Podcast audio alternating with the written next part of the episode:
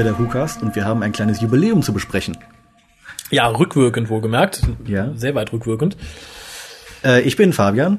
Ich bin Raphael und wir besprechen heute 45, 45, wie wir schon angekündigt haben. Das Hörspiel von Big Finish, was dazu da war, 45 Jahre Dr. Who zu feiern. Was ja im letzten Jahr auch an der neuen Serie ziemlich vorübergegangen ist. Also da wurde weder groß gefeiert, ist noch groß benannt, noch groß angekündigt. Das ist ja die neue Serie, sagt ja jetzt auch nicht immer so genau, dass es davor noch was gab. Ich glaube, das der einzige wirklich große äh, ja, Verweis darauf, dass es mal früher was anderes gab, ähm, war halt der fünfte Doktor, der den zehnten Doktor besucht hat.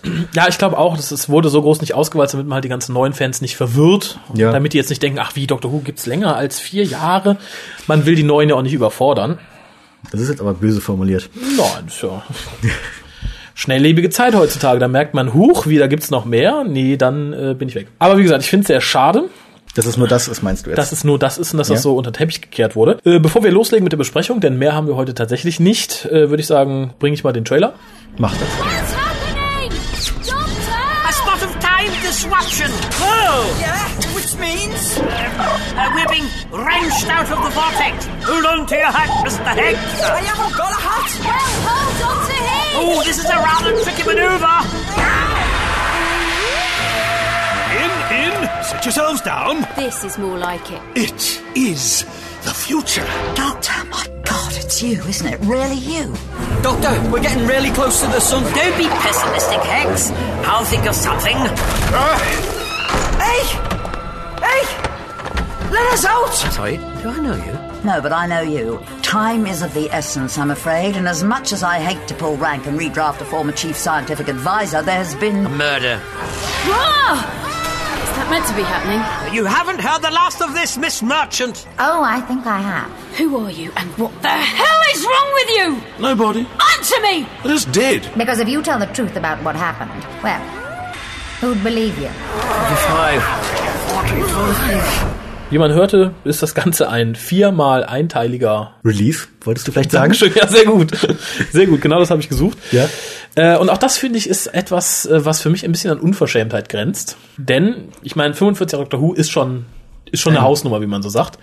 Wel- Welche Serie oder welches Fandom kann das von sich behaupten? Wenige, würde ich sagen. Und Ja. dann finde ich sehr schade, dass man sich ähnlich wie bei 100 äh, Folgen Big Finish wieder darauf berückbesinnt und sagt, wir machen jetzt einfach einen Release mit viermal einen Teil, wie man das bei 100 und ursprünglich bei Circular Time einfach mal so gemacht hatte, nur weil es bei Circular Time gut geklappt hat, finde ich schade. Also ich denke, zu 45 Doctor Who hätte man irgendwas Who-Historisches aufgreifen sollen.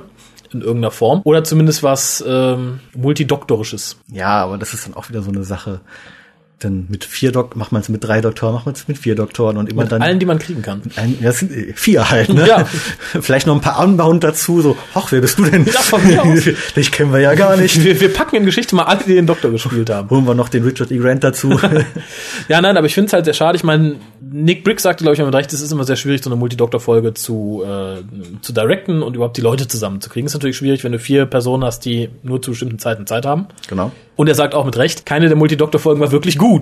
Das kann man jetzt so hinlegen, wie man, wie man will. Also ich meine, Ja, nein. ich halte Zagreus ist zwar so, so, ein- so, so, doch kritisiert, aber irgendwo so vom, vom ganzen Gefühl her. ja, aber es ist auch schon keine richtige Multidoktor-Folge. Zum Ende hin aber.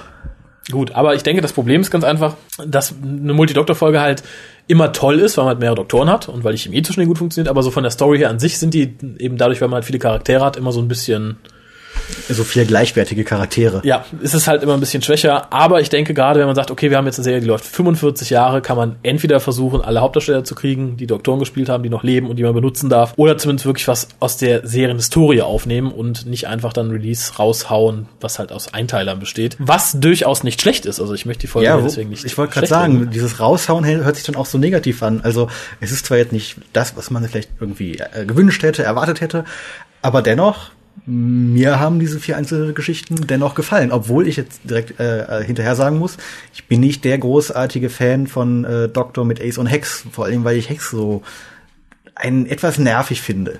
Och, nö. Nö, ich, ich mag sie ganz gerne. Gerade hier, finde ich, wirken sie ganz gut, aber Ja, das ist, äh, da der, dachte ich dann auch wirklich, ach, so schlimm ist es doch gar nicht, wie ich jetzt zum Beispiel aus ähm, The Dark Husband in Erinnerung habe.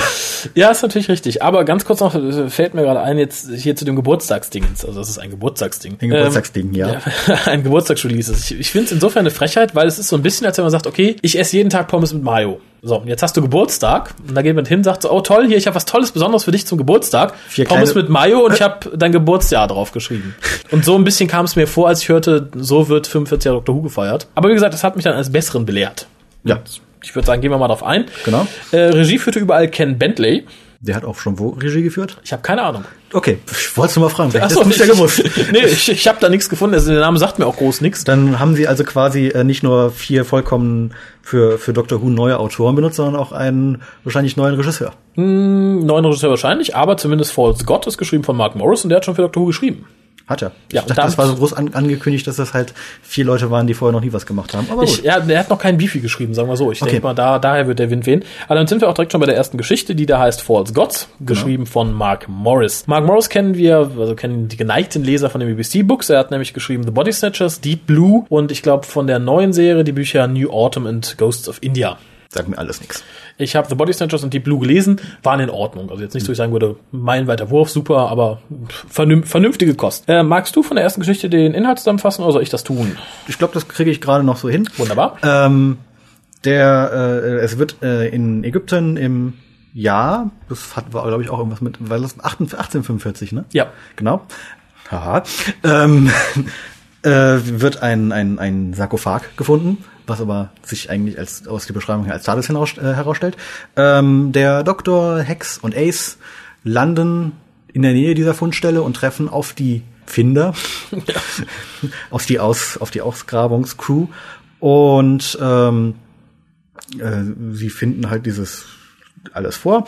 Äh, äh, Ace verschwindet dann mit einer der, der Angestellten des Howard Carter äh, in, Zell, in ein Zelt, um Tee zu machen. Also Auf- auf- der Howard Carter. Der Howard Carter, sollte, genau. Sollte, Ein- sollte jedem ein- Ägyptologen irgendwie, der ein bisschen was mit Archäologie zu tun hat, zumindest ansatzweise ein Begriff sein. Also wir haben ja eine äh, real existierende Figur, also die existiert hat, die in dieser äh, äh, Story vorkommt.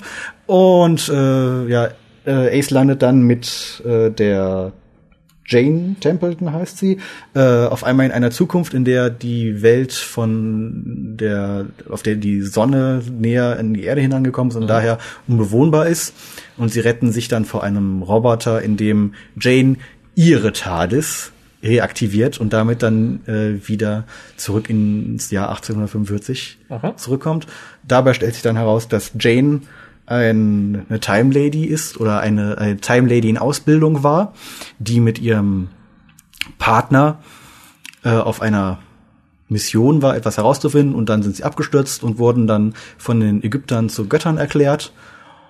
Und ähm, ja, im Grunde äh, endet die Folge dann damit, dass Jane diese Rück Verrückung der Sonne, die dann zu dieser merkwürdigen Zukunft führt, behebt, indem sie sich und ihre TARDIS opfert. Was der Doktor erst verhindern will, aber Ace und Hex halten ihn davon ab. Ja, grob ist es wohl richtig. Ich finde es gut und ich finde, man hätte sich die Zeit lassen sollen, daraus mehr als einen Einteiler zu machen. Ja. Ich fange mit den positiven Sachen an. Ähm, generell fürs ganze Release gilt, äh, alle Beteiligten, vor allem Sylvester McCoy, Sophia Aldred und Du meinst Philip Oliver? Philipp Oliver liefern absolut super Leistung ab. Also ich Ja. habe selten die drei so gut zusammen funktionieren sehen. Ja, gerade- vier Teilen. Gerade Philip Oliver, Ja. finde ich, der ab und an mich halt nervt. Ich ich meine, ich muss bei ihm immer wieder dran denken, wenn ich ihn äh, bei Nevermind the Buzzcocks sehe, wo er dann drauf auf, auf seinen Kalender angesprochen wird, auf dem er dann nur halbnackt ab, abgebildet ist. Es ist irgendwie okay. Ich, Wie, wie gut, dass ich ihn vorher nicht kannte und Ja. nie was anderes von ihm gesehen habe. Äh, wie gesagt, das zeigt sich aber auch hier, alle Schauspieler sind super, auch die Nebendarsteller. Die Geschichte selbst. vor allen Dingen äh, mal äh, zu erwähnen bei den Nebendarstellern äh, Dominic Cumberbatch, der unter anderem auch als einer der Kandidaten für den elften Doktor sogar gehandelt wurde. Das leider dann nicht geworden ist, aber ich denke auch ein sehr guter junger britischer Schauspieler, der auch eine sehr nette Anekdote über David Tennant in Extras zu erzählen hat. Tatsächlich. Ja, äh, es war so, dass äh, seine Mutter auch früher in irgendeiner Sci-Fi-Serie mitgespielt hat, von der David Tennant dann auch irgendwie Fan ist und auf irgendeinem Event saß halt er mit seiner Mutter da und David Tennant kam halt an und hat dann so gesagt, oh mein Gott, das ist sie aus der und der Serie und ja, also da kommt dann halt wieder der kleine Geek durch, ne? Ja, wie gut das ist, äh, naja. ja, aber wo du gerade der Mr. Cumberbatch erwähnst, er spielt 2009 für den Moffmeister in einer Verfilmung mit, nämlich von Sherlock Holmes. Oh, okay. Ja, das ist das, worauf ich mich sehr freue, denn, wie gesagt, auch er bringt hier eine wirklich gute Leistung und Ja. ja. Stephen Moffat ist als Produzent ja auch nicht so verkehrt, wie wir schon in Jekyll gesehen haben. Und wenn man sich hier erneut um ein literarisches Werk bemüht und es irgendwie fortführt oder Das einen aber- eigenen Dreh gibt, denke ich, äh, könnte das durchaus eine Nachfolge von Jekyll antreten, hoffe ich zumindest. Das ist aber nicht die Guy Ritchie-Verfilmung, ne? Das ist schon was anderes. denke schon. Ja, ich, ich frage ja nur so sicherheitshalber nach, weil wenn auf einmal wieder so viel, äh, so viel äh, Sherlock Holmes produziert wird, ne? Nee, nee, aber ich denke, also Produzent Stephen Moffat und Guy Ritchie würde meines Erachtens nicht wirklich gut zusammenpassen. Wer weiß, wer weiß. Nein, nein, nein. Äh, was mir bei dem Einteiler schon, also bei diesem ersten Teil auffiel, aber auch bei den anderen, dass die Chemie zwischen Ace und Hex ziemlich gut funktioniert in Bezug auf den Doktor, der die halt hier öfter behandelt wie seine Kinder. Der sagt, Ja. ja. kommt, Kinder, macht das, streitet nicht so viel, Ja, ja, genau. komm mal mit dem Papa. Wie, äh, äh, das hat man auch versucht bei dem achten Doktor Charlie und Karis damals, nachdem man im anderen Universum gelandet ist, im Divergent Universe. Da hat es aber meines Erachtens nicht funktioniert. Und Ja. hier funktioniert es ausgesprochen gut, weil es auch den Charakteren und einer etwas jüngeren Ace, also nicht der Dalek-vernichtenden, rumfickenden Ace, durchaus gerecht wird. Die ich nicht kenne, aber gut. Hast du nicht viel verpasst. Es, es, Ja. es, es, ist, es ist nicht schön. Es ist nicht wirklich schön. Äh, aber wie gesagt, das passt hier sehr gut. Äh, kommt hier, glaube ich, auch das erste Mal so richtig deutlich zum Tragen. Also wir hatten ja immer so ein bisschen Geplänkel zwischen den beiden und Dieses, äh, dass Hex jetzt auf, auch auf Ace steht und alles. Und ja, das kommt ja später noch mal. Es wurde zum Glück im ersten Teil nicht, nicht so großartig ausgewalzt. Nein. Es findet später noch Verwendung. Aber allein die Chemie zwischen funkt, funktioniert sehr gut. Ich finde hier sehr schade, es wird später aber auch noch entsprechend fortgeführt. Ich glaube, ich habe es auch zum anderen noch mal als Kommentar aufgeschrieben. Nur ich finde, Ace hackt ein bisschen zu viel auf Hex rum. Das hat Jo, in das dieser Folge ein bisschen überhand genommen. Da hätte man vielleicht eine Das, Stufe das zurück. zieht sich aber, glaube ich, durch alles durch. Also es kommt auch später noch mal so ein bisschen. Also ich, ich fand es jetzt nicht so nervig, aber äh, ein bisschen Humor haben sie halt versucht reinzubringen. Und das Ja. kommt dann halt durch solche Sticheleien dann doch immer ganz gut so ältere Schwester mäßig, könnte man schon fast sagen. Wenn, Ähm, wenn du schon diese Familien, dieses Familienbild da benutzen Ja, möchtest. ja, gut. Er sieht es, glaube ich, also Hex sieht es zumindest anders. Also ich glaube, Ja, das ist nicht für die große Schwester, aber ähm, Ja. das Schlimme ist, mir hat die Folge sehr gut gefallen. Und wie das öfter so ist, wenn mir was gut gefällt, hätte ich ab jetzt nur noch Negativpunkte. Weil im Rest war ich sagen, Atmosphäre war super, Musik passte, Geschichte selbst ist ganz interessant. Auch wenn die Auflösung für mich so ein bisschen mh, auf der Waage, auf der Kippe steht, aber gut. ein bisschen, ja gut, 25 Minuten, irgendwann muss Eben. man halt die Kurve bekommen. Das ist halt dann das Problem. Aber ich finde, also mir kam es nicht für 25 Minuten vor, mir kam es länger vor. Also, Tatsächlich. Also, ja, jetzt nicht negativ länger, sondern halt Ach schön so. länger. Man konnte es genießen. Ja, ist richtig. ja, aber ohne, ohne Längen drin zu haben. Also ich finde, Ja, das. Tempo war genau dem angepasst, Ich fand um nochmal einen Positivpunkt also, zu Mir nennen. hat's gefa äh, gefallen. Ich bin auf deine Negativpunkte gespannt. Oh, da habe ich einige. Oh, okay. Zum einen, der Bezug zu 45 ist, sind hier die 45 Figuren, die man findet. Und dass das Ganze an der Digging Side 45 stattfindet. Im Jahr 1845. Ja, finde ich. Äh, also bevor man nicht das letzte gehört hat, fand ich es da sehr schwach. Und als Bezug zum Geburtstag finde ich es für den Arsch. Aber gut. so, dann kommen wir, glaube ich, zum Hauptkritikpunkt. Das ist Time Lady Jane. Ja, ja, du hast, du hast ja schon, das ist ja so ein bisschen deine Angst, was du dann hast, wenn dann Matt Smith das Ruder der Thales übernimmt und dann irgendein junger Company an die Seite gestellt wird, dass wir sowas wie äh, Time Lord High School haben. Ja, das ist Time so Lord das, Academy. Das, wovor du, du Angst hast, ne? Also was heißt Angst? Ich, äh, Du befürchtest- Man kann es ja auch gut umsetzen, aber hier kommen halt so ein paar Fragen hoch. A, ich meine, sie wird sich einen Decknamen gegeben haben, aber dann kann sie dem Doktor auch zumindest nicht mit ihrem richtigen Namen vorstellen. Ich glaube nicht, dass es eine Time Lady namens Jane gibt. Vielleicht anders geschrieben. Ja, oder mit einem viel längeren Oder- Hausnamen wie bei Romana. Ja, äh, könnte doch sein. Aber war nicht genug Zeit oder hat sie vergessen oder. ich habe hab meinen Namen vergessen. Das, dann hört's auf. Aber sie, ist, hat ja auch schon viele äh, Regenerationen verbraucht auf der Suche nach ihrer TARDIS. Wird wahrscheinlich so sein. Die, wie wir glaube ich nicht erwähnt haben, verschütt gegangen ist, nachdem sie das Land verlassen musste, weil die Götter gestürzt wurden. Da ist ja auch ihr Weil ihr- Companion damals platt gemacht worden. Ja, nicht Companion, ihr Ihr Begleiter. Ja, Companion ist immer so, so drunter, aber es waren ja quasi gleichwertige äh, Gallifreyaner. Ja, also würdest du auch Romana nicht als Companion bezeichnen? Das ist jetzt schwer zu sagen. Also offiziell ja, aber wir, wir kennen ja die Dynamik zwischen den beiden nicht. Ja, gut, das ist natürlich wahr. Aber gut, dann sagen wir ihr Begleiter. Und das führt mich zum nächsten Negativpunkt. Nämlich einmal, es wird ja gesagt, sie waren auf einer Schulmission äh, im Puncto irdische Geschichte oder sowas. Ja, ja, genau. Ich frage mich, ob die Time Lords A ihre Schüler alleine auf so Missionen schicken. Fände ich schon komisch. Die haben den anderen aufgegessen. Wahrscheinlich. Wir sind eingesperrt, was machen wir? Essen wir den Lehrer, okay. äh, Punkt zwei ist, nehmen wir an, du hast eine Schule als Ja. Lehrerin oder als Schuldirektor und du sagst, okay Kinder, wir gehen jetzt auf einen Ausflug und nehmen wir an, du bist so verrückt wie die Time Lords und sagst, so, ihr fahrt jetzt alleine nach Disneyland. Fällt dir nicht irgendwann auf, dass sie nicht, nicht da sind und suchst du die dann nicht? Ja, wer weiß, was das für Umstände sind, ist vielleicht, ja, das ist eine einfache Mission, wenn wir nicht zurückkommen, dann sind sie halt nicht würdig. Tschüss. Also jetzt kann man jetzt auffassen, je nachdem, wie man die Time Lords halt gerade sehen will, ob es jetzt halt die netten, lieben Time Lords sind oder die bösen, wie man wie man es halt gerade auffassen möchte. Also man kann es sich natürlich noch großartig da Gedanken drum machen, aber ich würde es einfach so hin hinstellen, das sind halt zwei Time Lords, die in der Zeit verloren gegangen sind und vielleicht haben sie auch dadurch, dass irgendwas ist in der äh, TARDIS auch zerstört worden, vielleicht ist auch aufgrund dieser Die Tracking Device. ja, genau, aufgrund dieses, dieses, dieses Tracking-Devices dann, ähm, dass halt irgendwie die Times dachten, okay, wir können sie eh nicht mehr wieder retten. Also man, man kann sich jetzt bleiben. natürlich irgendwelche Antworten suchen, aber ich denke für einen 25 25 Minuten, ja, ich wollte gerade sagen, für 25 Minuten ist es okay, ich es auch. Wie gesagt, Ja. ich bin begeistert von dem Release eigentlich, aber wie es halt so ist, Negativpunkte fallen dann besonders ins Auge. Was mich in dem Bezug noch ein bisschen störte, aber was jetzt natürlich mit dem Einzug der neuen Serie eh so ja, diskutabel geworden ist, wenn man es gerne unter den Tisch kehrt. Eigentlich kriegen Time Lords ja ihre 13 Leben, nachdem sie die Akademie abgeschlossen haben.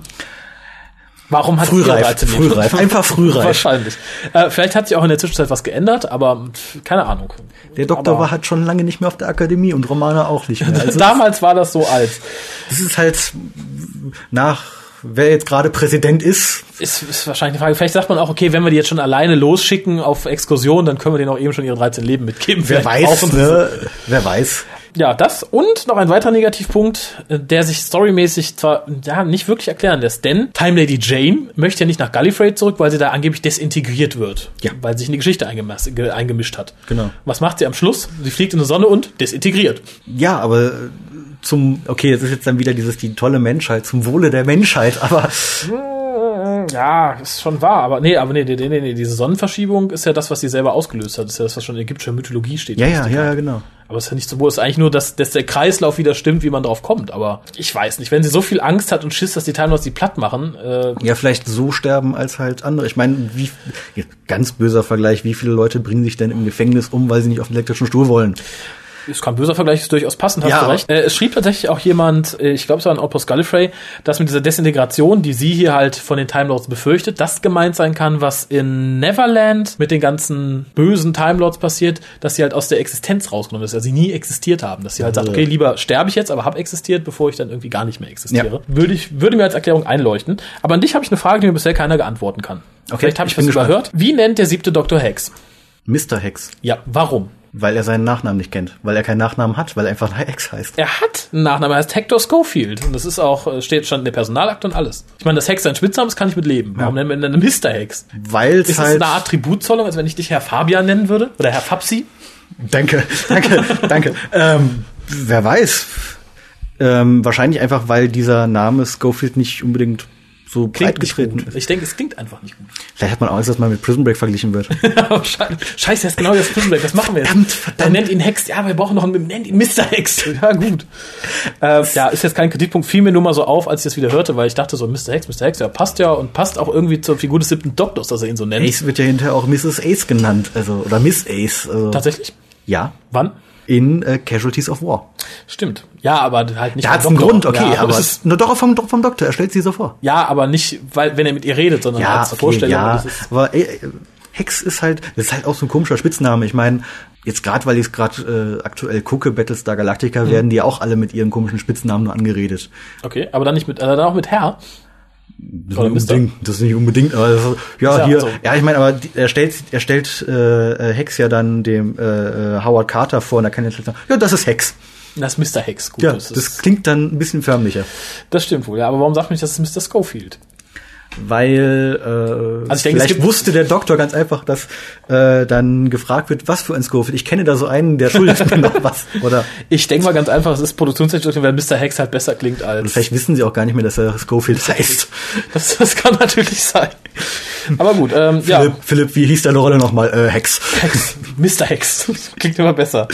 Äh, ja, ich werde dann durch zumindest mit der ersten Story, also Force God von äh, Mark Morris.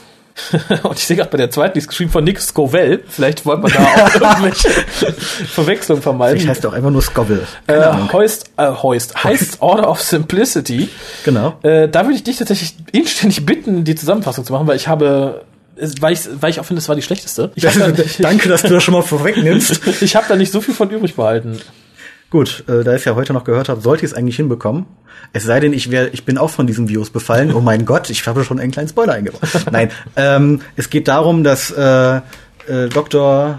mit Ace und Hex äh, an einem Schloss ankommen, oh, weil der Doktor einen Code empfangen hat und äh, helfen soll. Und zwar der Dr. Veryman hat halt diesen Notruf ausgesendet. Äh, Doktor kommt mit Ace und Hex halt an, wird von der netten äh, Dame des Hauses in Empfang genommen und der Doktor versucht halt dann diesem Men äh, do anderen Doktor zu helfen. Dabei stellt sich heraus, dass dieser Code eigentlich ein Virus ist, der dafür sorgt, dass jeder, der diesen Code äh, auffasst, dumm wird. Ja. Also auf den Intelligenzquotienten 45 runterfällt. Ähm, was dem Doktor dann auch passiert und ähm, es stellt sich dann heraus, dass diese Hausdame die- die Order of Simpli äh, Simplicity darstellt, also äh, mehrere Leute in einer Person oder mehrere Geister in einer Person und halt diesen Virus auf das ganze Universum hinauslassen will und dafür diesen Dr. Veryman äh, benutzt hat. Und dem Doktor gelingt es trotz seines Handicaps dann mit Hilfe von Ace und Hex natürlich äh, diesen Virus einzudämmen, indem er ihn auf schon vorherige Opfer des dieses Virus lenkt und dadurch äh, quasi einsperrt. Genau, ja. Und äh, diese beiden dann entstandenen Neandertaler, also diese beiden sehr dummen Subjekte, töten dann noch Mrs. Crisp, also die böse Haushälterin. Damit halt die Geschichte, damit das nicht wiederholen kann. Genau. Ja, wie, wie ich vorhin schon sagte, ich finde, es ist das schlechte, also die schlechteste Geschichte von den Vieren. Das Setting insgesamt, also von der, ich glaube, von der ersten Minute nach dem Vorspann an, erinnert mich total an The Brain of Morbius. Das Ja. hätte man im, im selben Set drehen können. Das passt ja auch, es regnet draußen und alles Mögliche und es ist Also, ja. Also ich glaube, es ist so vom rein audiovisuellen her, also das Bild, was ich bei mir im Kopf hatte, so das stärkste Bild, was ich im Kopf hatte, wirklich dann Brain of Morbius. Das ging noch bei keinem Hörspiel, wo ich so ein Set so ausgearbeitet dann plötzlich vor meinem inneren Auge hatte wie da. Das passt einfach. Das ist, reicht doch einfach. Ja. Und vor allen Dingen, ähm, ja, jeder, ich denke mal, jeder, der sich dann so ein 45 anhört, also das gan- ganzen Release, kennt Brain of Morbius halt. Ja, ja, ich, ich denke So passt auch, das also ganz die meisten einfach. zumindest. Ja. Fand ich sehr schön. Äh, ja, der Grund, warum der Doktor ihm helfen muss, äh, natürlich aus wissenschaftlicher Neugier und so, Ja. fand ich für 25 Minuten okay. Ansonsten hätte ich mir natürlich noch irgendwas ein bisschen mehr erhofft. So ist es ein bisschen Ja, gut, fleischlos. ich meine, er will ihm dann ja hinterher nicht mehr helfen. Erst als er dann natürlich dann erkennt, dass er selber befallen ist, dann muss er ihm natürlich helfen. Ganz einfach, weil er sich selber davor schützen will, dann äh, für auf einmal dann nur noch ein Neandertaler mit dem Intelligenzquotienten Natürlich. 45 zu sein. Ja, äh, die Bedrohung an sich, also der Virus, der aus mathematischen Berechnungen entsteht und die Leute verdummt, für 25 Minuten auch okay, aber ich finde das Konzept mittlerweile so ein bisschen ausgelutscht. Also man hat ja schon etlichen Geschichten gehört, äh, von Viren, die sich in Worten äh, fortpflanzen, über äh, Isch. Ich habe ich nicht gehört. Ah, siehst du? Ich, ich habe immer noch so, einen- so, einen- so diesen, diesen etwas langen Rattenschwanz der, der alten Beefies, da bin ich mir noch nicht so wirklich dazu gekommen. Es lohnt sich, wobei Isch kein, auch kein, kein bravouröses Release Ja. ist, muss man dazu sagen. Und wir hatten es halt schon in diversen Geschichten, dass irgendein Virus kein Virus an sich ist, sondern Lebensform oder Technik in anderer Ja. Form. Insofern fand ich es nicht bemerkenswert. Was ich bemerkenswert fand, ist, dass hier eine gute Portion Humor enthalten ist, äh, sowohl Wortwitz als auch so, was ich so als typische Sitcom-Elemente bezeichnen möchte. Allein Hex Angst vor Kellern, die ja in dem ganzen Release Ja. immer wieder rauskommt. Äh, und dann heißt es hier, Ace, geh mal mit der Dame äh, Tee kochen, hilf ihm mal. Schon und sie wieder? sagt, äh, ja, schon, genau, wie, wie im ersten auch. Und, und dann heißt es plötzlich, kommen Sie mit, die Teeküche ist im Keller. ich habe mich weggeschmissen vor Lachen. Ich fand es gut, weil es einfach so passte. Es war nachvollziehbar und, und nicht wirklich aufgesetzt. Ja. so, ich habe Angst vor Keller. Hm, hm, Im ersten schon Tee kochen, ah, ich muss wieder Tee kochen. Hm, hm. Ja, ja, Teeküche ist im Keller. War dann mit der Frau, die er von vornherein als sehr unsympathisch, sehr gefühlskalt und sehr Ja, böse gibt's ja die schönen. Kommentare, äh, hier, äh, ihr Herz ist wahrscheinlich aus Eis und alles mögliche. Es Genau. Ganz groß. Und dann auch, wie er dann merkt, ja, kein Zucker, keine Milch, wahrscheinlich habt ihr auch keine Kekse. Ja, aber auch da finde ich wieder, dass äh, die, die schauspielerische Leistung großartig ist, Ja. also wie im ganzen Release. Und gerade in so Szenen wie die Kommentare über die Haushälterin und Ja. die Sachen, da zeigt sich wieder ganz gut, dass das Team, wenn es gut geschrieben ist, unheimlich gut miteinander funktioniert. Also ich hatte wirklich Spaß, Aber auch den dann, zuzuhören. dann halt nur, ne? Das ist dann wieder das Problem. Es hängt dann wieder vom Schreiber ab. Ja, ich glaube, der Das ist, Vorteil ja, das, ist ja, das ist ja das, was, äh, was ihr ja, also du und Kolja dann immer so sagen, wenn das Buch gut ist, dann ist Tennant gut und, ne? Ja, im Einzelnen gut finde ich es ja auch so. Also ich finde Ja, okay. von durchaus interessant. Nur ich glaube, man hat bei diesen 25 Minuten so ein bisschen mehr die Freiheit, mal was einzustreuen, was Ja, natürlich okay. nachhaltig ist. Wenn du eine Geschichte hast, die 4 mal 25 Minuten ist, dann geht sowas mal schneller unter. Also du sagst, okay, ich habe eine Geschichte, die ist 25 Minuten und davon beschäftige ich aber drei Minuten mit lustigen Kommentaren über die Haushälterin und zwei Minuten mit Hex Angst vom Keller und der Teeküche im Keller, dann fällt das natürlich stärker ins Gewicht. Ja. Nur wie gesagt, ich habe das Gefühl, dass die äh, drei Hauptdarsteller, weiß ich nicht, unheimlich viel Spaß an dem Tag hatten. Vielleicht war Sonnenschein, vielleicht waren sie abends gemeinsam schön essen oder so, keine Ahnung. Aber ich finde, es wirkte alles so, so, so ein Tack harmonischer als sonst.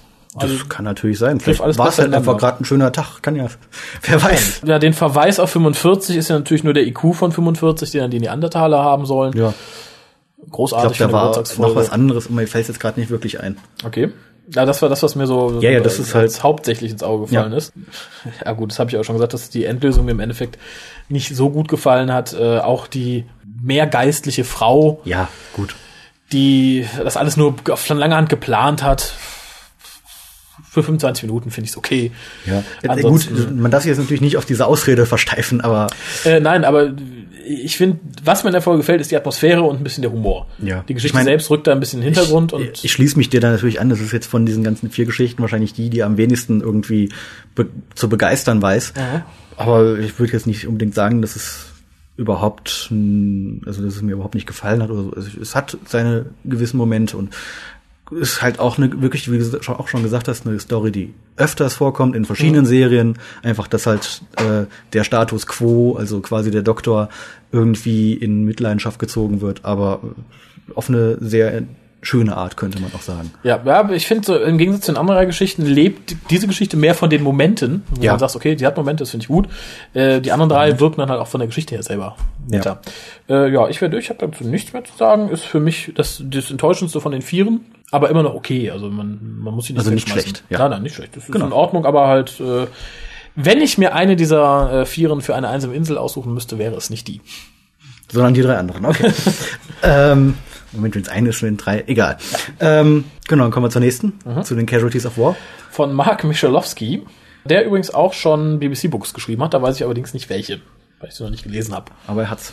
Er hat's. Aber auch für Big Finish noch nichts. Ähm, interessant vielleicht zu erwähnen, wir haben ab dieser Folge für die nächsten beiden, also für diese und die nächste, ein anderes Team an Sprechern, bis auf äh, die drei Einen Hauptdarsteller. anderen äh, Gastcast. Genau. Genau. Zum Inhalt, es ist nicht viel Inhalt da, um ehrlich zu sein, aber es tut der Story keinen Abbruch. Man landet im Jahre 1945, trifft auf, Am 9. Mai 1945. wohlgemerkt, äh, man trifft auf Ace Mama in jungen Jahren und Ace Tante. Äh, Ace, Nee, äh, gar nicht. Das ist einfach die Nachbarin. Ach genau, man, man trifft auf, ja stimmt, stimmt. Das Man ist die Nachbarin, äh, die dann äh, die Mrs. Carlyle, Ja. ja, May, Mail Carlyle, und ähm, die halt auf äh, die kleine Audrey aufpasst. Und ähm, dabei äh, lernen wir auch den Sohn Joey Carlyle kennen und der äh, hat halt ein Device, mit dem er andere Leute dazu zwingen kann, ihm die Wahrheit zu verraten.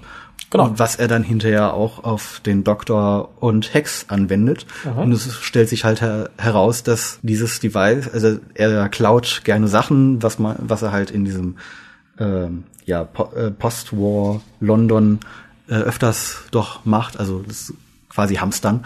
Äh, er hat halt ein paar Kisten der Forge bei sich im Zimmer verstaut und da war halt auch dieses äh, ja, Armband zum Gedanken kontrollieren drin. Was er auch gut und gerne benutzt, um sich aus der einen oder anderen brenzligen Situation zu befreien. Genau, und das einzige Problem ist halt, dass dieses äh, Gerät ein wenig beschädigt ist. Ja, und das andere Problem ist, glaube ich, vor allem für ihn, dass die Forge das auch gerne wieder hätte. Das stimmt natürlich, ja. Damit setzt halt auch die Geschichte irgendwo ein. Klingt alles lapidar. Also sowohl Ace trifft ihre Mama zum zweiten Mal, die sie eigentlich hasst, und die Forge möchte gerne ihr Armbändchen wieder haben. Klingt beides sehr lapidar, führt aber in meines Erachtens zu einer extrem guten Folge. Ja.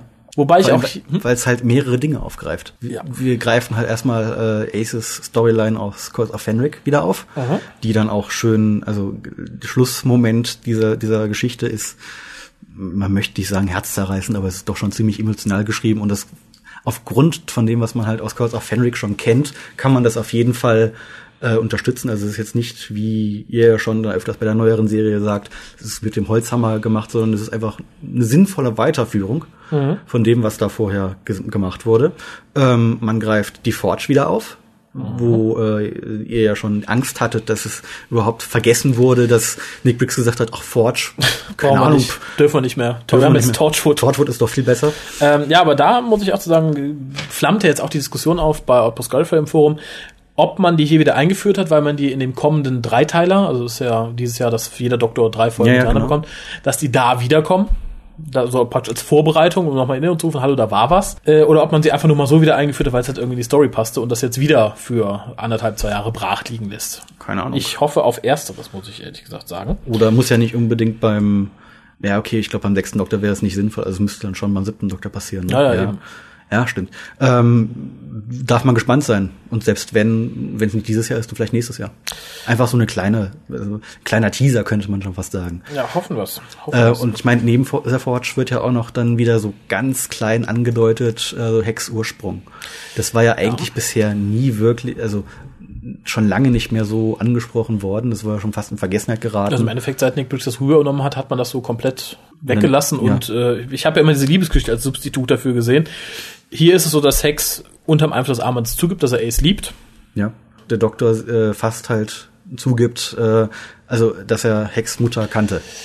Ja, und er glaubt, äh, er führt es, glaube ich, sogar noch weiter aus, wobei Hex ihm das im Nachhinein nicht mehr glaubt, weil Ja. er dann sagte, ah, ist ja super, Doktor, dass du lügen konntest, während der das Armband dich kontrolliert hat. Das ist ja bewundernswert. Ja. Fand ich, war, ein- war ein netter Twist. Also da Ja. konnte ich mir auch ein Schmunzeln nicht verkneifen, weil ich dachte, okay, jetzt äh, weiß Hex das, der Doktor muss ihm irgendwie erklären. Einfach zu sagen, nee, super, Doktor, äh, toll gelogen, fand ich äh, Du bist jetzt so ungefähr. ja, genau. Äh, fand ich war ein netter Twist der Story und vor allem kann man äh, da auch immer wieder angreifen, dass, wenn das jetzt nochmal aufkommt, dass er sagt, äh, hör mal, hast du damals doch nicht gelogen oder so. ja, genau. War schön. Die Geschichte zwischen Ace und ihrer Mutter fand ich sehr gut. Aber das war das, was ich eben sagen wollte. Der Geschichte hätte es gut getan, wenn das Ganze ein Zweiteiler gewesen wäre.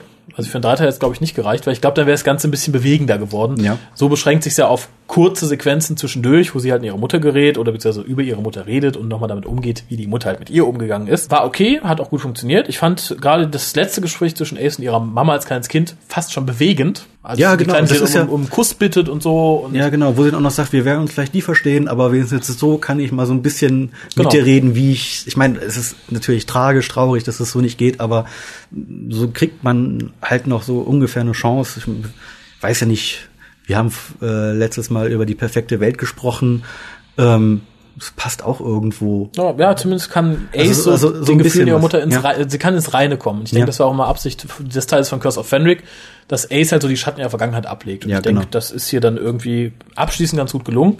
Ich denke, Audrey wollte man schon lange mal wiederholen. Ich glaube, es wird auch in Extras gesagt, dass man schon lange irgendwie vorhatte. Hier passt es, passt wunderbar. Wie gesagt, ein bisschen mehr Zeit hätte ich dem gegönnt. Das trage ich aber auch ein bisschen Nick Briggs nach, weil er halt auf dieses äh, 25-Minuten-Format besteht. Also ich denke, man hätte man durchaus sagen können, wir spendieren 5, 6 Minuten mehr für ein paar Szenen, wie es bei alten McFinnis immer der Fall war. Es ist halt nicht, man will halt äh, Platz für Extras haben. Das ist, Gut.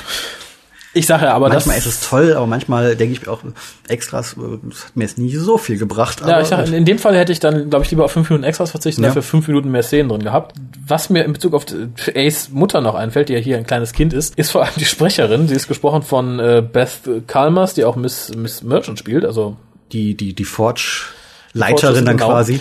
Äh, und sie spricht halt auch das kleine Kind. Und das ist, man merkt es nun mal. Und ich sah Ja. die ganze Zeit irgendwie so ein Psychokind mit Messer vor meinem Auge, die halt Es, dann. es erinnert so ein bisschen an Jubilee, glaube ich, ne? Nicht so extrem wie in Jubilee, aber es Ja, aber- ist wahrscheinlich der gleiche Stimmenumwandler genommen worden. Ja, ich, ich glaube, man hat noch nicht mal einen Stimmenwandler genommen. Es steht, glaube ich, bei, ja, es steht bei Outpost Gallifrey. Da war nämlich auch besagter Regisseur, glaube ich, der sagte, so, nee, haben wir nicht. Äh, Weil dann hätte es zu entfremdet geklungen. Also schon die Frau, die sich ja selber bemüht, wie ein kleines Mädchen zu sprechen. Oh Gott. Ja, und das äh, geht halt so ein, so ein bisschen in die Hose. Ähm, aber gut, das hätte man machen sollen. Also da hebe ich, glaube ich, die schauspielerische Leistung über vielleicht ein klängiges kleines Kind, aus dem man dann nach fünf Stunden Arbeit mal ein Kiss rausbekommt, was dann auch klingt, als möchtest du nur äh, das Eis haben, mit dem du vor der Nase rumwedelst. Oder den tanzenden Sylvester McCoy. Das ist jetzt genau. Tanz für mich, lustiger Mann. Tudum, tudum, tudum. Ähm, was ich hierbei sehr hart fand und auch in der Folge davor, was ich ganz vergessen habe, fällt mir gerade ein. Ich finde, der Level an audioakustischer Gewalt Ja. ist sehr hoch. Wir hatten im, äh, im Teil davor, wurde die, die böse Hausfrau von den Andertaler in Stücke gerissen, was auch audiomäßig sehr gut umgesetzt war. Und hier wird tatsächlich dem Besitzer des Armbandes mal eben so die Hand abgehackt. ja, ist doch schön. Ja, aber ich finde, äh, für mich ist es ein Schritt in die richtige Richtung. Ich Ja. wünsche mir die New Adventures ja teilweise gerne als Audioformat. Finde ich aber dafür, dass man sich sonst sehr zurückhält, fand ich sehr hart. Also gerade weil es auch sehr, ja, sehr gut dargestellt wurde. Also, Ja. Wie gesagt, Hand abhacken. Ja, aber ich bin Immer wieder, immer wieder gern. immer wieder natürlich. Nein, vielleicht fand ich es auch nur extrem schockierend, weil ich finde es eh immer sehr fies, wenn man sich Gliedmaße abschneidet. Du klingst jetzt so, als wenn du Leute kennst, die das immer mal wieder tun. Hobby Gliedmaße abschneiden. ja, nein, man hört ja öfter mal irgendwie hier, der hat was geklaut, hackt ihm die Hand ab oder so. Ja, so, ja. Er ist fremdgegangen, steinigt ihn. Es das nicht von den? Katholiken, das möchte ich mal eben hier in die Runde werfen. ähm, nein, aber insofern fand ich es gerade für ein Audio, wo ich dachte, ja, ist schön und nett. Und dann kam es und dachte, war ich nicht schockiert, aber ich dachte, okay, das ist ein Level über dem, was ich in den letzten anderthalb, zwei, drei Jahren von Big Finish gewohnt war. Ja. Und das hat dem Release, glaube ich, auch ganz gut getan, dass man da mal offen und ehrlich mit, mit Amputationen umgegangen ist. Das macht den dann wieder so, so besonders, diesen, diesen gesamten Release. Gell? Genau. Der Release der Appenhände. Der am Ende der zerrissenen Hausfrauen. Ja, ich wäre durch mit äh, Casualties of War. Ja. Also quasi, das ist dann so eigentlich unser, unser zweitliebstes bei ja, beiden, ne? Geht mir, also ich, ich, ja, also quasi so. dritter Platz kam- kommt als erstes, vierter Platz kommt als zweites und dann kommen die, die, die, ja, die Schmuckstückchen.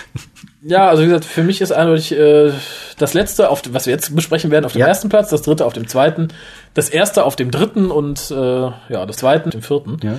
Man hätte es andersrum auf die CD packen sollen, so. Es wird immer besser. Wahrscheinlich. Aber dann hätte es, glaube ich, ja doch, dann hätte es tatsächlich von der Reihenfolge her noch funktioniert. Ja, es geht ja nur äh, äh, dann darum, jetzt können wir ja quasi direkt die Überleitung machen, Genau. dass halt in den ersten dreien immer wieder die 45 äh, vorkommt, weil man es halt für diesen vierten Teil braucht. Genau. Äh, möchtest du den Inhalt zusammenfassen?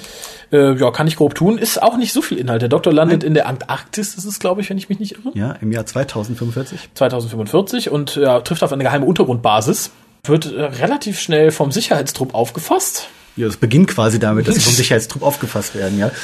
Es wird, nee, es wird einer umgebracht aus ungeklärten äh, Gründen. Genau, der und Doktor weil, wird erst weil ja verdächtigt. niemand, weil niemand in dieses äh, dort hineinkommen kann und niemand äh, jemanden umbringen kann, selbst mit einer Pistole, sonst was, ist es nicht möglich. Niemand kann so etwas. Genau, und äh, ja, der Doktor wird halt erst verdächtigt, bietet dann aber seine Hilfe an Genau. und findet sehr schnell raus, dass tatsächlich niemand diesen Herrn umgebracht hat. Das stellt sich aber erst später heraus, dass es niemand ist.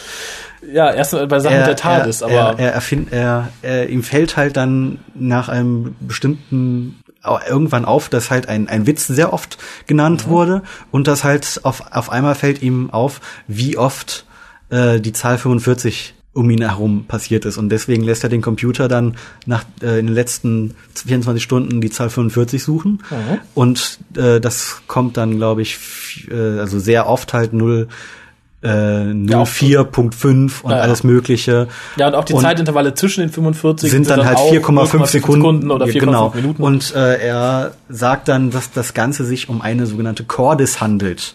Und zwar also äh, im Endeffekt blöd gesagt eine ein ein ein Raumschiff, was sich in den Worten halt materialisiert. Genau. Und auf einmal bekommen sie halt von Ace, der die mit Gefangenen in der, äh, also äh, nein, nicht Gefangenen, mit Leuten, die sie in Sicherheit bringen wollten, in der TARDIS äh, sich befindet, dann die Nachricht, dass jemand in der TARDIS erschienen sei. Weil, und der Doktor hat ja vorher noch gesagt, niemand kann jemanden in der TARDIS umbringen.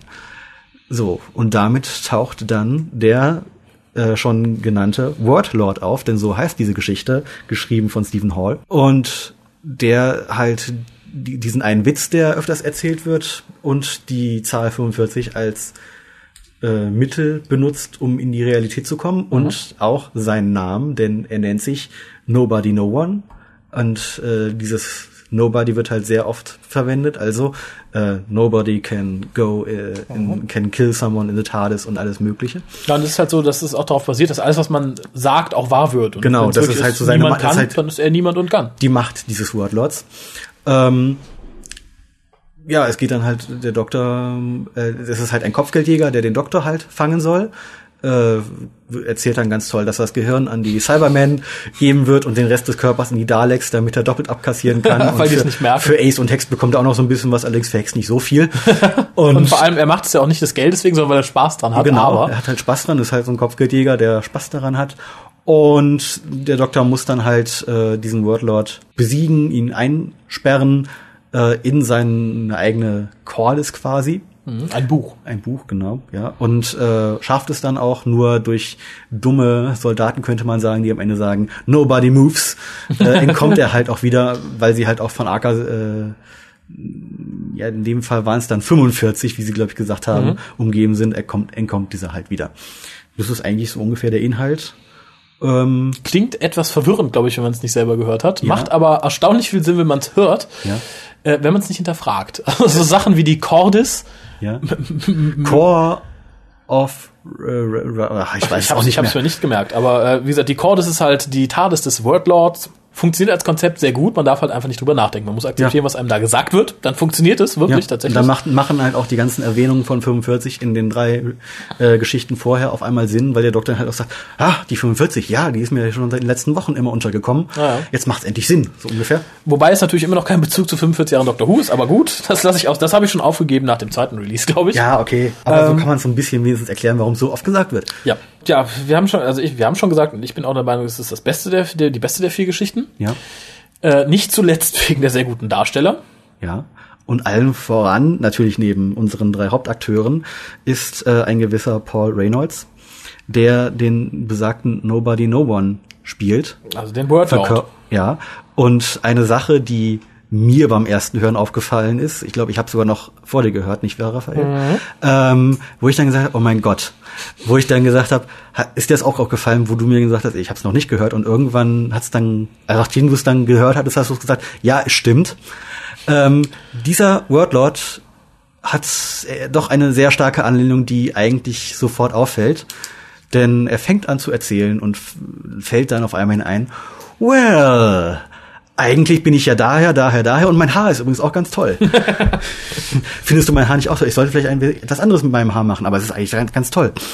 Äh, ich mache es natürlich auf Deutsch, es kommt im Englischen natürlich noch viel besser. Und alle, die es jetzt irgendwie noch nicht erkannt haben, es ist eigentlich eine gewisse Anlehnung an den zehnten Doktor. Eine sehr, Gewisse, gewisse Anlehnung ist gut. Also es ist eine sehr, auch zwar natürlich sehr überspitzt und sarkastisch dargestellt und auch natürlich auch fies, weil er ja in dem Sinne ein Bösewicht ist, aber noch nicht mal. Also es war ja Ziel von äh, Stephen Hall, schreibt er glaube ich auch im Booklet. Er wollte halt äh, eine Art ultimativen Feind. Antidoktor erzeugen, Ja. der halt aber vielleicht auf dem gleichen Level, wenn nicht noch etwas über dem Doktor an Macht besitzt. Warum man dann ausgerechnet, also ich, ich, ich verstehe es natürlich, warum man es gemacht hat, sich dann David Tennant als Beispiel nimmt, Ja, ja, ist natürlich diskutabel, zu welchen Implikationen das führt. Also ich persönlich finde es sehr nett, dass die Figur, die natürlich an David Tennant angelehnt ist, an David Tennants Doktor, Nobody No One heißt.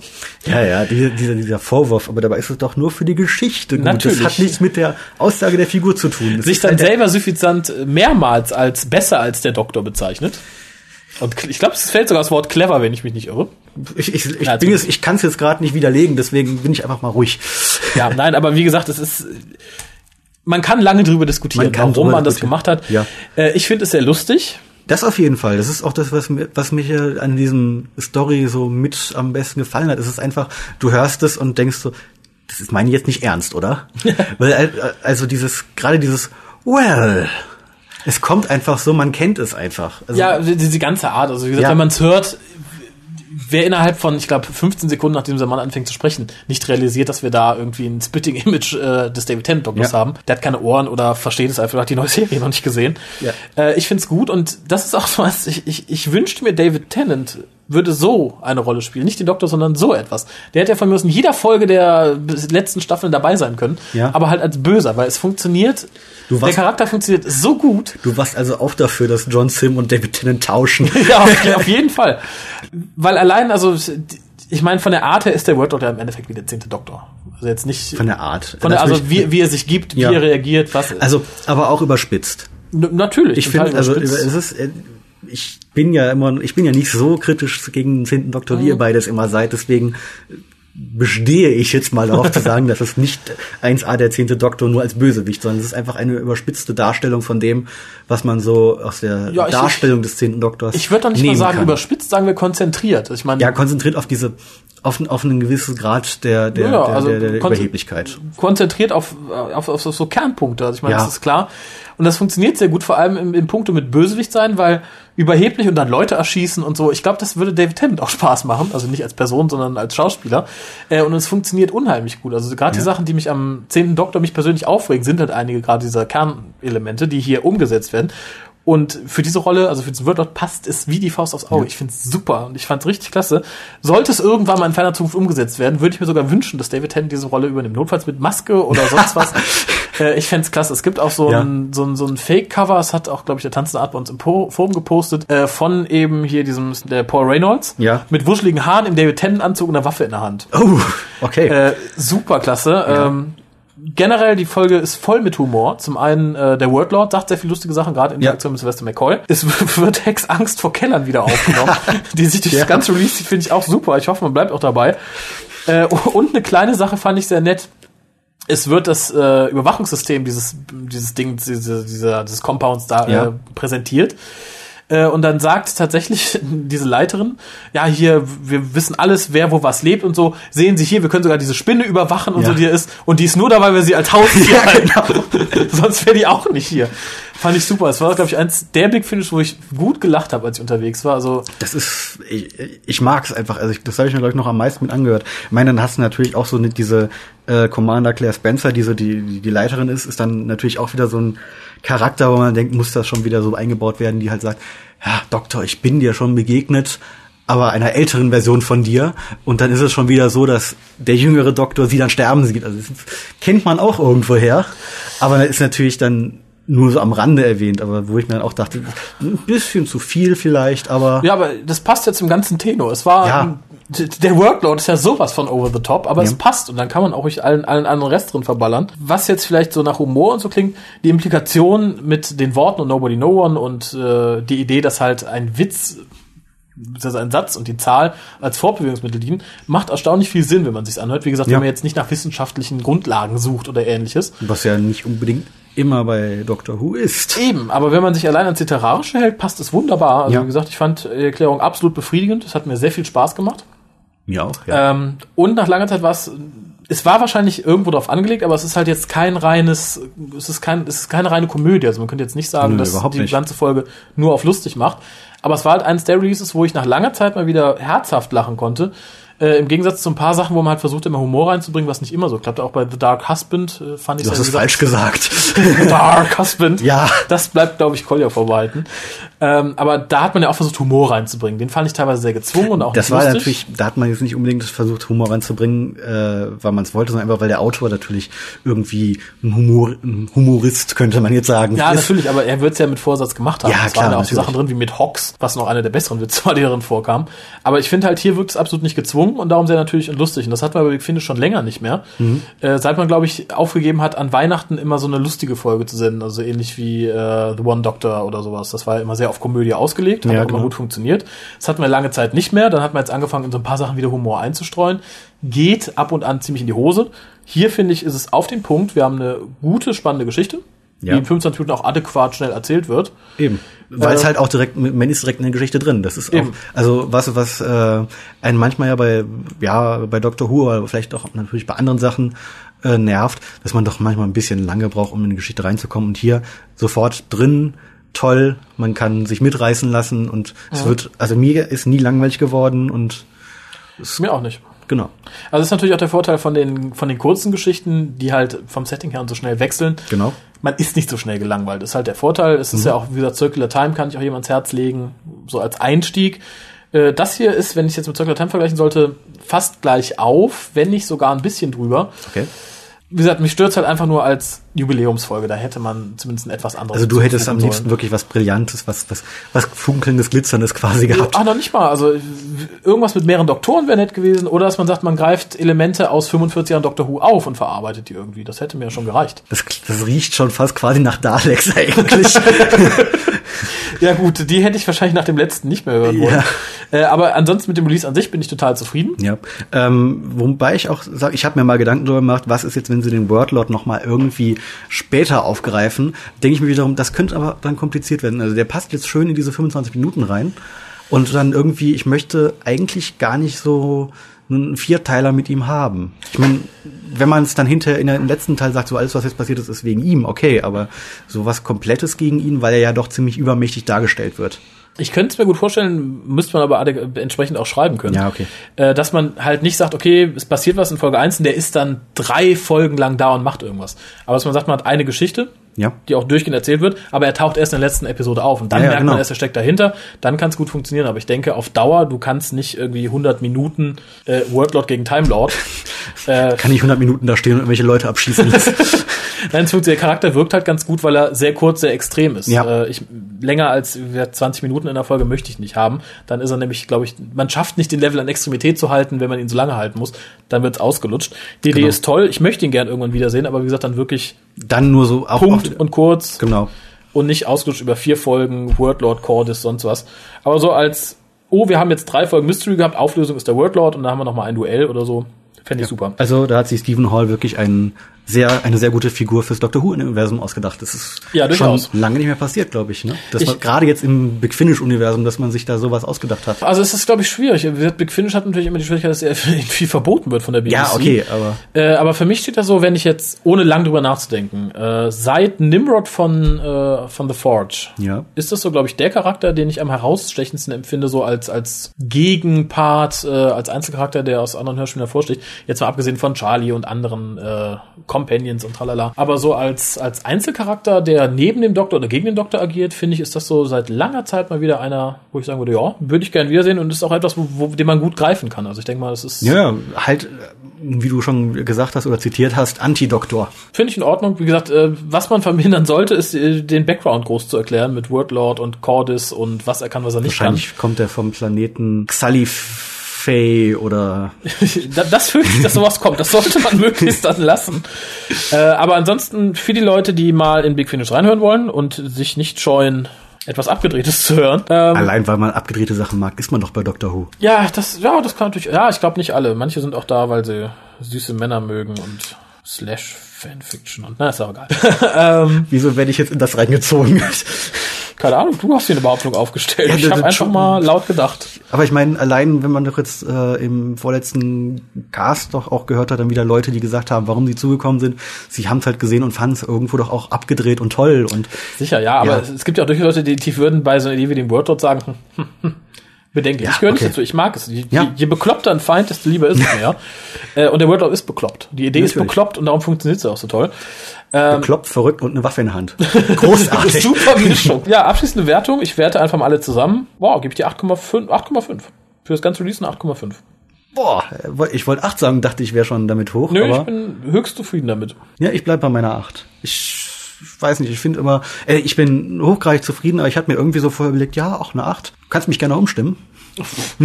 Nein, also meine Begründung ist Oder- dazu, äh, dass, dass es mich halt wirklich, dass es wirklich Freude gemacht hat zu hören. Ja.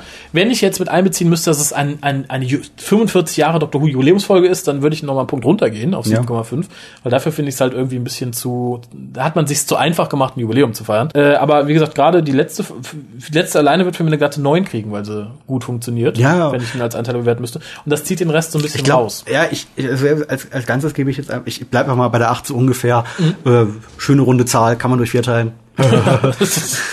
Jetzt können ich natürlich sagen, ich gebe die 9, weil die kann man durch 4,5 teilen, aber oh, das ist, nein. wir, wir wollen unser Leben ja nicht so früh Ja, riskieren. nee. Aber ich glaube, weil du jetzt gerade gesagt hast, äh, für die für den Wordlord die die die neuen, da- ich glaube, da würde ich sogar noch so den halben Punkt noch höher gehen sogar. Aber ganzer Release gebe ich einfach mal die 8. Mhm. Ähm, ganz einfach, weil es dann es ist natürlich auch keine ganz durch, durch durchgehende Story ist. Also Das hätte ist man, so man hätte jetzt natürlich auch sagen können, man hängt diese vier Geschichten an vier äh, Dreiteiler dran und Hätte auch irgendwo funktioniert, aber ich glaube, ich glaube, dann wären sie nicht, wäre es nicht so beeindruckend gewesen. Das stimmt es hätte sich dann ja. bestimmt über ein Jahr verteilt. ja. Wäre vielleicht auch für 45 Jahre Doctor Who eine Idee gewesen, aber gut. Ach, Ähm, verdammt.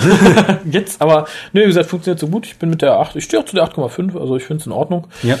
Ja, und allen anderen rate ich, hört da mal rein. Da hat es, glaube ich, nicht so viel Zweck, sich das erste Ding anzuhören und zu gucken, wie der Rest ist, weil Das sind halt andere Geschichten. äh, eben, insofern, Also da würde ich auch wirklich sagen, nachdem ich beim letzten Mal gesagt habe, bei Chime Reef hätte ich gerne mein Geld zurück, ähm, das auf jeden Fall kaufen. Ja. Wenn es, wenn ihr noch keins habt, fangt damit an, eine Jubiläumsfolge, die jetzt nicht unbedingt als Jubiläumsfolge dasteht, aber es ist auf jeden Fall eine sehr schöne Folge und vielleicht mh, bei 100 wart ihr ja nicht so begeistert und das ist dann doch eine schöne Alternative dazu. ja, eine Einschränkung, wenn ihr, also ihr solltet zumindest Ace Geschichte ein bisschen kennen. Ja, das ist doch sowieso eigentlich Lest sie so, notfalls bei Wikipedia. also wenn, man sollte vielleicht den siebten Doktor halt kennen, ja. Ja, aber ansonsten, wenn ihr jetzt sagt, ich habe die Doctor Who-Folgen alle gesehen, fand Ace okay und den siebten Doktor und ihr wollt euch jetzt an die Beefies wagen, ist das ein guter Einstieg. A, ist es nicht ganz so schwierig, als wenn ihr euch 100 Minuten am Stück anhören müsst, bis die Geschichte zu Ende ist. Genau, man kann halt einfach mal 25 Minuten hören, dann sagt man, okay, morgen die nächste.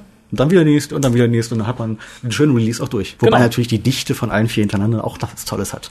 Ja, wie- ich habe glaube ich an zwei Tagen gehört, war aber es war sehr anständig. Und gesagt, gerade für die letzte ist es das Geld auf jeden Fall wert. Ja. Ich würde sagen, ich bin durch. Wenn du noch Ja. irgendwas zu sagen hast, Statement. Nö, ich war begeistert von dieser Folge. Und ähm, ja, ich bin, also da ich momentan habe ich so diese Phase, dass der siebte Doktor so allgemein mein Liebling ist, wie es sich halt momentan entwickelt hat. Ähm, deswegen bin ich jetzt natürlich momentan etwas äh, frustriert, könnte man sagen, dass es momentan nur welche mit dem fünften gibt. Aber der siebte kommt ja auch wieder und dann sind es direkt drei hintereinander und da bin ich doch sehr gespannt drauf. Das sind glaube ich sogar die nächsten drei Releases Ja, genau. nach dem nach nächsten Monat. Ja, ja, April, Mai, Juni. Ich freue mich. In diesem Sinne, schön, dass du da warst. Immer wieder gerne, wenn ich mal wieder in der Nähe bin. Wunderbar. Und ansonsten euch ein angenehmes, hukastloses Eine sagen. Zeit. Hukastlose Zeit ist, glaube ich, besser. Ja. Schaltet auch beim nächsten Mal wieder ein. Äh, dann sind wir fast durch mit den aktuellen Sachen. Also ich glaube, wir haben dann, glaube ich, noch zwei oder drei Hörspiele. Und dann geht's an Klassik-Sachen und die ganzen äh, Special-Podcasts von uns. Ich bin gespannt, Wir auch. was, wir, das ist was es, uns wir da auch. erwarten wird. Gruseliges fürchte ich, gruseliges. In diesem Sinne, angenehme Zeit. Tschüss.